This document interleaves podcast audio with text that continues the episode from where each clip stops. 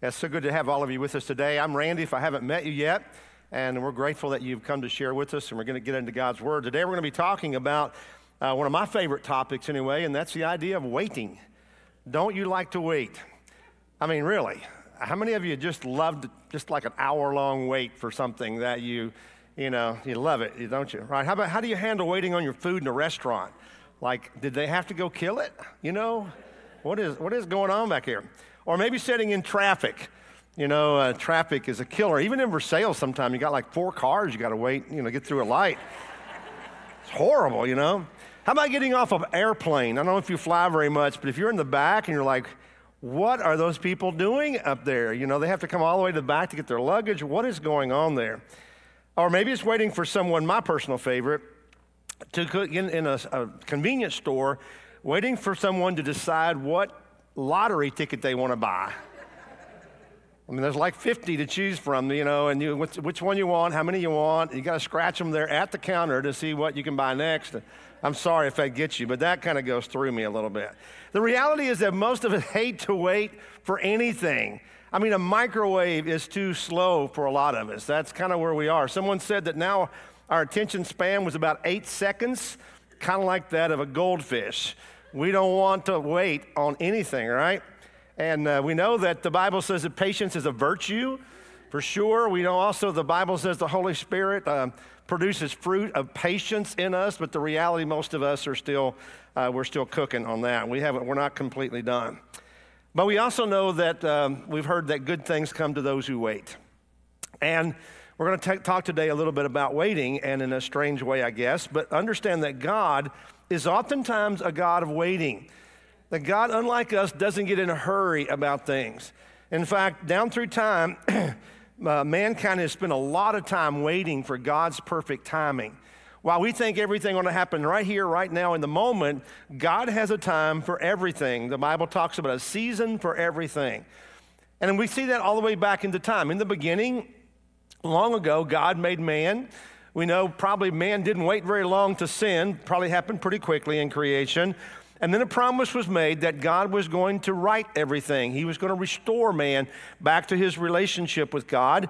And God made a promise that he was going to send his son Jesus Christ into the world to make things right. And that promise was repeated time after time in the Old Testament, many, many times, over a period of a couple thousand years. They were told God's going to send him in the right time. What they do, they had to wait. They had to wait for the Savior. And then Jesus finally came in God's perfect timing. He came and lived a perfect life. He died to forgive us of our sins, and then he rose from the dead. And I can imagine that in Jesus' mind, you know, Jesus left heaven to come down here and spend about 33 years or so in God's perfect timing. But I would imagine that Jesus was ready to go back into heaven, can't you? I mean, things are not that great down here, especially compared to heaven. So he was ready to go back into heaven. So he told his disciples that now the mission would be theirs. We talking about this in the book of Acts. And now they would go and share the gospel. But before they would even start doing that, they needed to wait. They need to wait. Now, why wait? A mission this great ought to start immediately, we would think. Let's, let's go do it. While the energy's there, the momentum's going on, let's do it. But Jesus said, wait. Again, God's timing. God's timing was perfect. Our timing, we think we got to do things in the moment. God says, sometime you just need to wait. Sometime we need to wait on God. Now, I don't know exactly the purpose for that. Maybe it was to see if they would be obedient. Maybe just, you know, he told them to go and wait. Would they obey that, uh, Jesus in that, or would they just go do what their, their own thing? Maybe waiting was a, near, a needed time of preparation.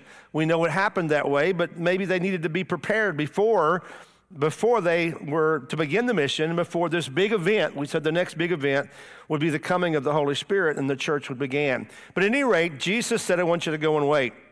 So last week we began the study on the book of Acts, and in Acts chapter 1, we read about Jesus kind of wrapping up his ministry he was crucified. He was restored back to life again.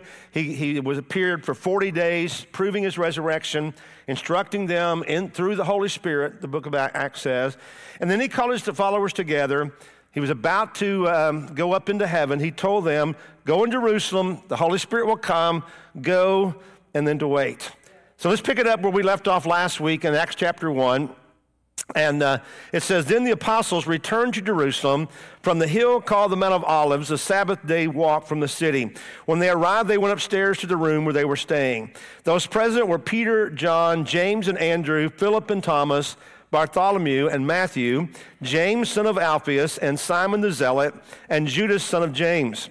They all joined together constantly in prayer, along with the women, and Mary, the mother of Jesus, and along with his brothers. So the Mount of Olives was a hill about a little over half a mile or so from Jerusalem.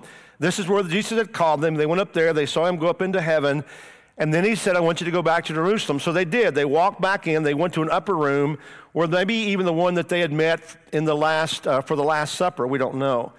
But the Bible says that they were staying there. So they were kind of camping out there and they were remaining together. There was, they, were, they were definitely doing community together.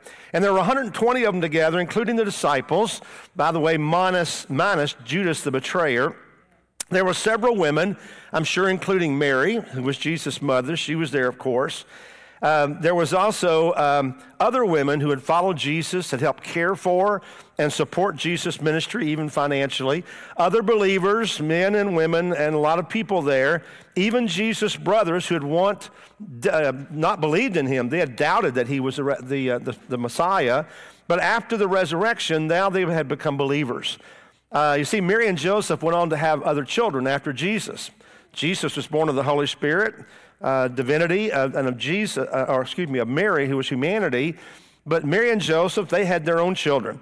Uh, they had at least two daughters. We don't have their names, but they had at least um, four, uh, four sons. Uh, there was James, who later became a leader in the early church and who wrote the book of James. There was also Joseph and Simon, and there was Judas, who actually wrote the book of Jude. This is not the same Judas, of course, that betrayed Jesus. You know what? You notice in the Bible that there are a lot of names that are similar, right? The name James, John, Simon, and Judas, a lot of them. So they can really be easily um, confused there, but, but try to keep them straight. Uh, Judas, the brother of Jesus, wrote the book of Jude.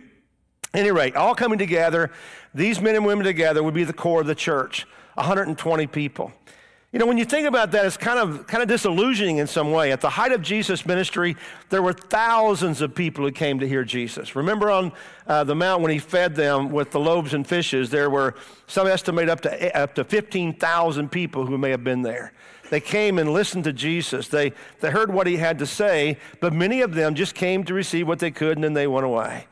And then after Jesus' resurrection, hundreds maybe even thousands collectively, saw Jesus after his resurrection, but there were only 120 of them who were really committed to him. And when you think about it, change things haven't changed a great deal.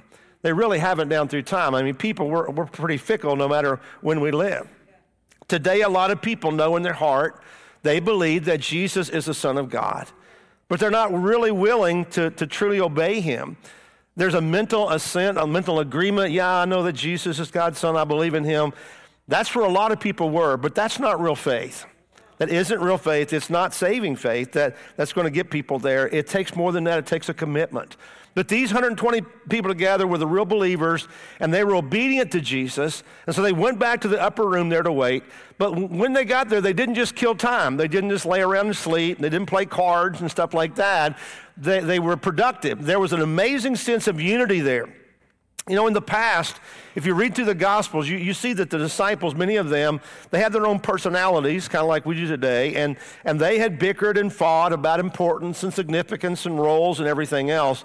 But at this point, their differences seemed unimportant. unimportant. They were together in one place. They were together in heart and mind. Jesus drew them together. And so they met together. They stayed in the room and in community, and they prayed. They were constantly in prayer. You know, sometimes people wonder why don't we see God move in ways like we saw in the Bible uh, that we're going to see in next week that begins this? And I think the answer may be because most of us don't commit this time together in prayer. We see three things that made a difference, perhaps that brought them into this place of, of God using them in amazing ways. First of all, is obedience. They went back and did what Jesus said to do. They went back and waited to the upper room. Secondly, fellowship. They were all together in one place. There was unity. And the third thing that made a difference was prayer. So maybe if we practice more obedience, more fellowship, and more prayer, we would see God move in greater ways. But they prayed together. They prayed for courage. They prayed for direction, obviously. They prayed also for the Holy Spirit to come and descend upon them as Jesus had promised. And so they all continued together in prayer for approximately 10 days, solid, solid days of prayer and seeking the wisdom and the direction of God. You know, there's a great example here, really, and a great principle that I think this shows, and that is that prayer precedes doing. Prayer precedes doing. You know, a lot of times we think that we don't have time to pray. There's a job to be done. This job was huge. Jesus had given them a task, and they're like, we need to go do it right now. But oftentimes we mess up if we don't pray because we spend our time doing the wrong things. And we kind of make a mess of it. Imagine how they could have bungled this whole process if they had ignored Jesus' commands and if they had ignored prayer. What I've found sometimes is that sometimes doers don't pray and sometimes prayers don't do. Sometimes we just talk about it and pray about it, we don't do it. And sometimes we just do it without praying about it. But God wants us to pray and do, and He wants us to pray before we do so we do the right thing. So praying precedes doing.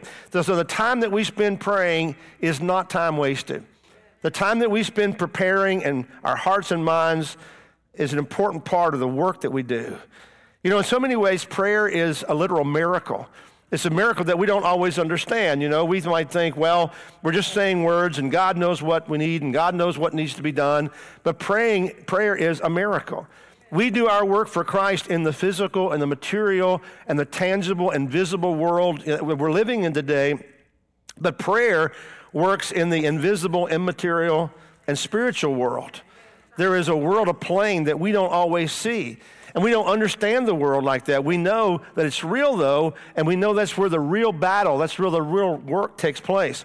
In Ephesians chapter 6, it says this For our struggle is not against flesh and blood, but against the rulers, against the authorities, against the powers of this dark world, and against the spiritual forces of evil in the heavenly realms.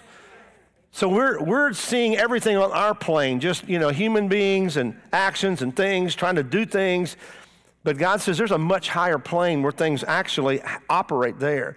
And in prayer, we're communicating from our world into that world. And we can sometimes forget that. And, we can sometimes forget that prayer is one of the weapons that actually God gives us in our conflict against the kingdom of darkness. So we're fighting a battle and we feel like our prayer and we're just saying words, we're just spending time. No, it's much, much more than that.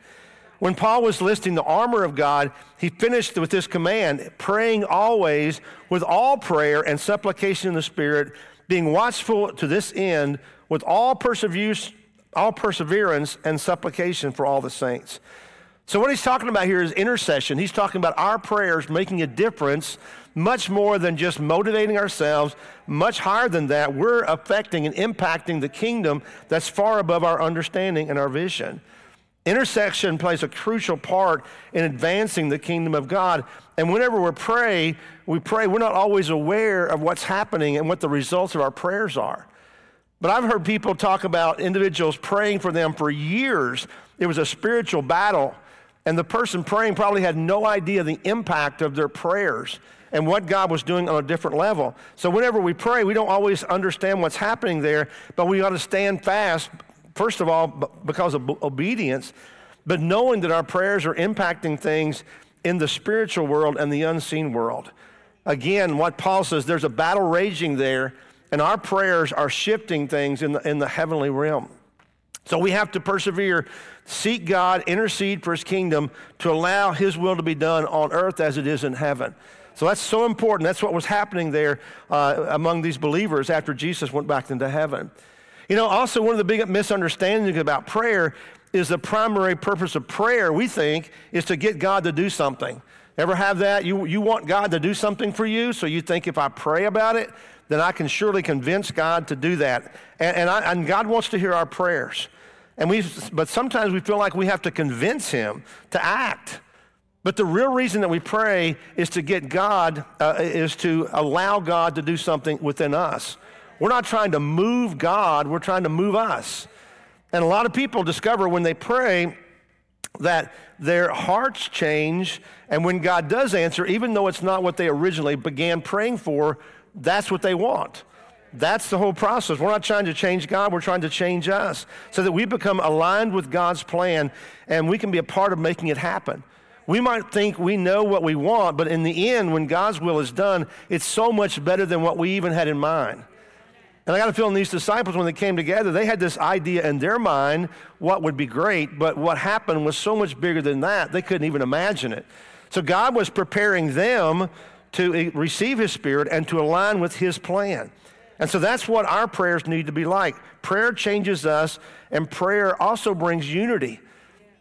That was another big thing. Remember how much they quarreled among themselves. When they began to pray with one another, it brought them together. If you're at odds with someone, you know, maybe you and your spouse are clashing a whole lot, a friend, a sibling, whoever it may be, if you can just start to pray with that person, it will change everything. It's hard to be angry at somebody that you're praying with. prayer brings unity, it brings people together, it works. So they focused on prayer in that setting there. They also began to pre- prepare organizationally. They had a big job in front of them. And so there were things that needed to be done. They needed to deal with their organization. They also needed to deal with the sin of Judas who had blown everything. This guy had embarrassed the entire group, you can imagine. They needed to acknowledge it and they needed to replace him. And so we pick up in verse 15, that's what's happening here.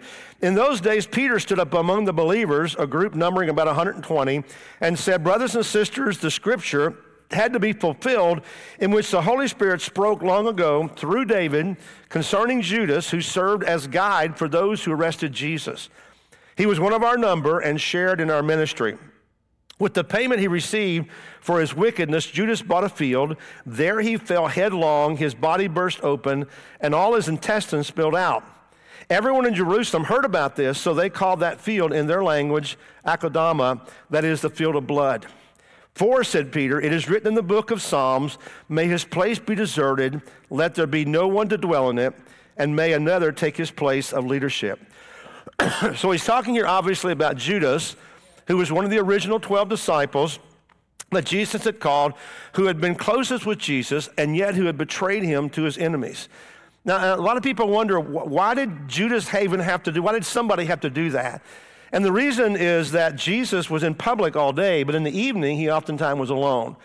And his enemies wanted to know where he might be in a given time so they could come and arrest him and only his disciples would have that kind of information. And so Judas was able to lead them in the darkness to a place where Jesus was in prayer. And he was able to go up, and if you recall the, the account, he betrayed him with a kiss. So he went directly to Jesus, kissed him, and, the, and the, the enemies knew exactly who to arrest. But the interesting thing about Judas is that Judas had been one of the 12. He had shared in the ministry with Jesus. He had been trusted by all of them. He had betrayed that trust. He had betrayed Jesus. And I think in, in some ways, this whole thing, this whole situation was like the elephant in the room.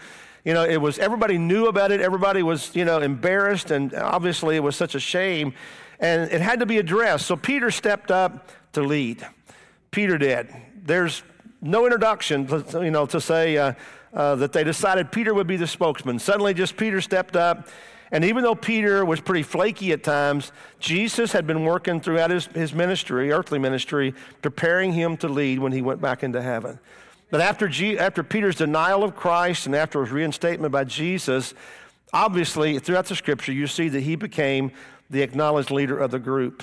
And so Peter deals with as a leader. He doesn't take a poll. He doesn't say, guys, what do y'all think we ought to do about Judas's spot? You know, he just stands up and says, you know, the scripture, the Old Testament scripture, predicted this, and now it tells us what to do next. What do we do? We go to the scripture and see what it has to say. You know, so much of Jesus' life had been predicted in the Old Testament scripture, uh, including the fact that someone would stop close to him, someone that he had chosen, would actually betray him. So Peter says this He said, The scripture had to be fulfilled in which the Holy Spirit spoke long ago through David. So the Holy Spirit was working in the Old Testament working in the lives and the word and the words of uh, those who wrote the Bible. And in fact, the entire Bible was written around Jesus. 25% of the Old Testament is prophetic in nature, most of it dealing with Jesus Christ and Jesus coming and what would happen when he did. What God promises will be fulfilled. That's important to note that the prophecies that were fulfilled uh, were made, but there were many others that have not yet been made. and primarily that Jesus is going to come back. And that's what we're living for today. Just as Jesus was promised to come once, and, and everything that would happen in that time period, the promise is still that one day he will return. And, and we have that promise today. We're actually living in that period of time, the time between his comings, his first coming and his second coming. And we're waiting for his return, and we're to be about the mission that he left us, the same one he left them 2,000 years ago make disciples, prepare for the return of Jesus Christ. We believe every scripture is inspired and it's going to be fulfilled in its time. And why is that? Because it truly is the Word of God, the inspired Word of God. So the scripture predicted that someone who would be close to Jesus would betray him for 30 pieces of silver, and it predicted that his place among the 12 would then be taken by someone else. This was all in the Old Testament. Judas Iscariot, obviously, he was a man who was notorious, who, who fulfilled that prophecy, and, uh, and also specifically betrayed him for 30 pieces of silver. Then, after the betrayal, he tried to undo what he had done. The scripture says that he tried to go back. He went back to the priest who he had taken the money from, and he tried to give it back to him and undo what he had done. I let Jesus go. Let's, you know, let's undo the deal. But they wouldn't do that. And in fact, they wouldn't even handle the money. And so Judas threw it at their feet, and, uh, and then he went away and he killed himself. Now, the, the, the, the, the uh, chief priest who had paid him, they would not return this money to the treasury because it was blood money. It, had bought the life of, of Jesus. So they bought the land where Judas chose to hang himself, and they called it uh, the, the field of blood or a place to bury the poor people. You know, oftentimes the question is asked about Judas was Judas ever a believer? He was one of the 12, you know, was, was he ever a believer or was he a believer who lost his salvation? And that is a great question. I'm not sure anybody knows the answer completely on that in a person's heart. Jesus said that no one could snatch us out of his hand, but, but it's also obvious that sometimes people voluntarily leave Jesus. And Judas is a great example of that for sure. So either Judas was never fully convinced about who Jesus was, or something twisted inside of him and he turned away. You know, Judas is kind of interesting, and, and I want to take a few moments and just talk about him and about the danger uh, for us today. But the Bible talks uh, about Judas and says some real specific things about him. For example, the Bible says that, Ju- that Judas was the son of perdition. He was a son of perdition. I didn't know what perdition meant. I don't use that word every day. You probably don't either. But the word basically means the, the, the eternal damnation. He was a son of eternal damnation. He was a son of hell. The only other person called that in the Bible is, is, is the Antichrist. And so that obviously is an unbeliever, unbeliever's title. So he was an unbeliever. The second thing that the Bible tells us about Judas is that he is called the one who was doomed for destruction. Doomed for destruction. You know, nobody forced Judas to do what he did, but God knew what he would do. God knew what he would do, and even it was predicted who, who, what he would do and who it would be. So Judas doomed himself to hell. The third thing we notice about Judas is that Judas never truly loved Jesus. He was never really a follower, he was never really all in. Judas had one love, and that was money. And he used Jesus to get money. The Bible tells us that Judas was the treasurer for Jesus' ministry. I can just imagine when Jesus was calling them together, going, Now somebody has to handle the money we get. And Judas' hand shot up, I'll do it and everybody else is happy. You know, they don't have to do it. But what they didn't know was that Judas stole from the treasury. He stole from the money that was given to Jesus. That's about as low as you can get. There were a lot of people who gave money to support Jesus and his ministry and his disciples, and Judas stole the money for three years. Jesus was aware of that. And evidently, a lot of other people were as well, because the enemies of Jesus came to Judas knowing he would take a bribe or take the money and they offered him silver, 30 pieces, to betray Jesus. Judas would rather have the money than Jesus. Guys, that's something to remember in our minds about the value of things and the priority of Jesus. The fourth thing about Judas is that in John chapter 6, Jesus looked at his disciples and said, One of you is the devil. And there was no doubt in Jesus' mind who he was talking about. Judas had given himself over to Satan. And then a little bit later in John chapter 6, it tells us that Jesus knew from the beginning who would betray him. Can you imagine that? Can you imagine Jesus choosing Judas to be a disciple all the time knowing at the time that he would one day betray him. He chose him to do that. But you know what? Jesus trusted him or treated him, treated him like all the other disciples. He didn't discriminate against him even though he knew that he would turn against him. Judas had free choice, but Jesus knew all along. And then the sixth thing that the Bible tells us about him at the Last Supper, we're told that Judas opened his heart and welcomed Satan in, that he was demon possessed. So he just totally gave in to Satan and his work and ministry. You know, it's hard for us to believe that Judas did that, right? That he spent three years or so with Jesus, that he heard all of Jesus' teachings, he saw all of his miracles, that he lived and prayed and served with the other disciples, and yet he didn't believe, and that he would go as far as to betray Jesus and then kill himself. That's hard to believe. But you know what? What's even more frightening and difficult to understand is this that you can be close to Jesus, but never really close to Jesus. That is a danger for all of us in what we think in our mind. I wonder if Judas thought that he was truly close to Jesus. You can have a mom and a dad who love Jesus and you not love Jesus. You can be in a church that love Jesus and not love Jesus. You can be in a group, a small group, where everybody else loves Jesus, and you, you can go through all the motions like everybody else and still not love Jesus. And so, because of that, we need to ask ourselves do I truly love and follow Jesus? Do I love Jesus more than everything else? Do I love him that much? You know, we look at Judas's life and we say, man, what a horrible waste. But I believe that there are people today who are wasting their life close to Jesus, but not really close to Jesus. I think that's why Paul says in 2 Corinthians 13, examine yourself to see whether you are in the faith. Test yourself. Do you not realize that Christ Jesus is in you unless, of course, you fail the test? Judas obviously never tested himself or examined himself to see was he in the faith because when the time came, he failed the test. And that was a hard reality. It was hard for all of them to take. And maybe some of them began to question themselves, you know, am I who and, and where I need to be with Jesus? And that's a great question for all of us today. Are you in the faith? Are you truly in the faith? So in that day, it kind of came home, and at that moment, they, said, we got to deal with this. And to deal with that, they decided to replace Judas. Peter uh, quotes Psalms 109, where it says, May another take his place of leadership. In other words, it was time to replace him. Let's pick on, uh, let's pick another person to replace the, the role that Judas abandoned.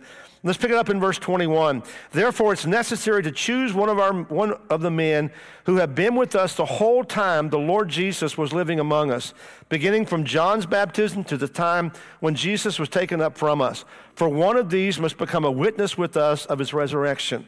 So they believed that there should be 12 apostles. Jesus cho- chose 12 and they felt like they ought to have a, a, a 12th person. Also, there were 12 tribes of Israel uh, in the Old Testament, and the church would be the continuation and, in fact, the completion of the covenant with God.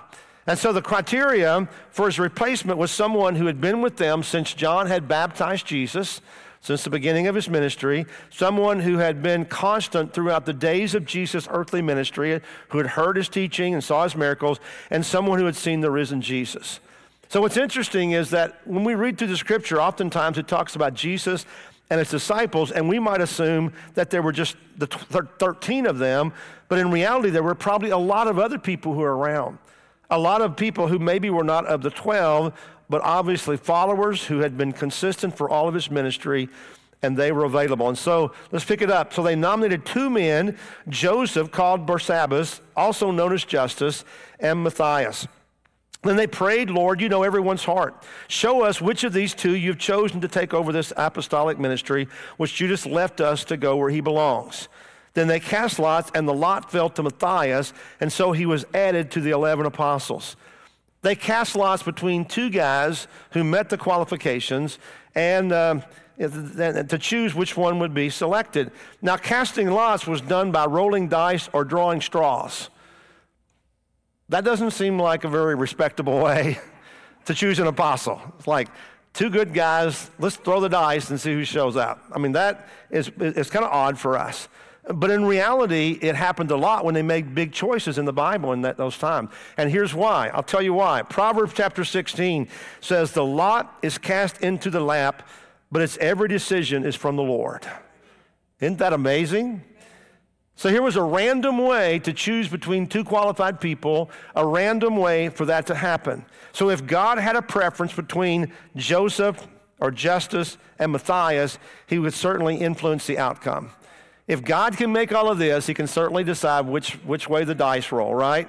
Or which straw someone might choose. And so don't minimize that. It was a way to totally give uh, the decision over to God. They did it a lot in the Bible. So Matthias was chosen here by Lot, and he joined the 12 other disciples. Now, what you notice about Matthias primarily is that you never hear from him again. That's, that's what you notice about it. He never became overly prominent, and in fact, uh, he's never mentioned again in, in the Bible. but don't assume that he was a failure. Uh, because, and I didn't realize this, but no one besides Peter and John, none of the other 12 are mentioned again after Acts chapter 1. None of the other 12 are mentioned again. So the Bible isn't focused on personalities as much as it is on what's happening here. So Matthias isn't mentioned a great deal. But church history tells us that Matthias went on to become a missionary to Ethiopia, that he was a missionary. And he, like all the other apostles, was martyred for his faith and either crucified or stoned to death. Uh, the accounts kind of vary there. But he became one to replace and then stepped in to help lead the early church. Now, let me wrap up by just talking a little bit about Peter. Peter was the one who became prominent, right? He stepped in to fill the role of leadership. But you often have to keep in mind something about, about Peter, and that was his own failure. Peter stepped up to replace Judas, but I wonder if it was a little bit uncomfortable for him. I wonder if it was awkward for him at that place. Judas had betrayed Jesus, but Peter had denied him three times. Both of them had failed miserably, failed Jesus. But there was a big difference in how they responded to their failures, what they did next. Judas walked away from God, walked away from Jesus. He never repented. He killed himself. He sent himself to hell. I think everybody pretty much agrees about that. Peter, on the other hand, failed as seriously as Judas, but he was remorseful. He, was, he regretted that. He apologized, repented, and is restored to ministry and faith and becomes the leader of the group. So Peter took his sins to Jesus and is restored, and Judas took his sins to the grave. Leader become, Peter becomes the leader of the church, and Judas becomes a name cursed for eternity. I bet you don't know anybody named Judas. That's the future. I mean, that, that's what, what his future was like, and his eternity is, is sealed. Now, here's the reality is that we all fail. All of us do uh, every day. We all sin, but it doesn't have to be fatal.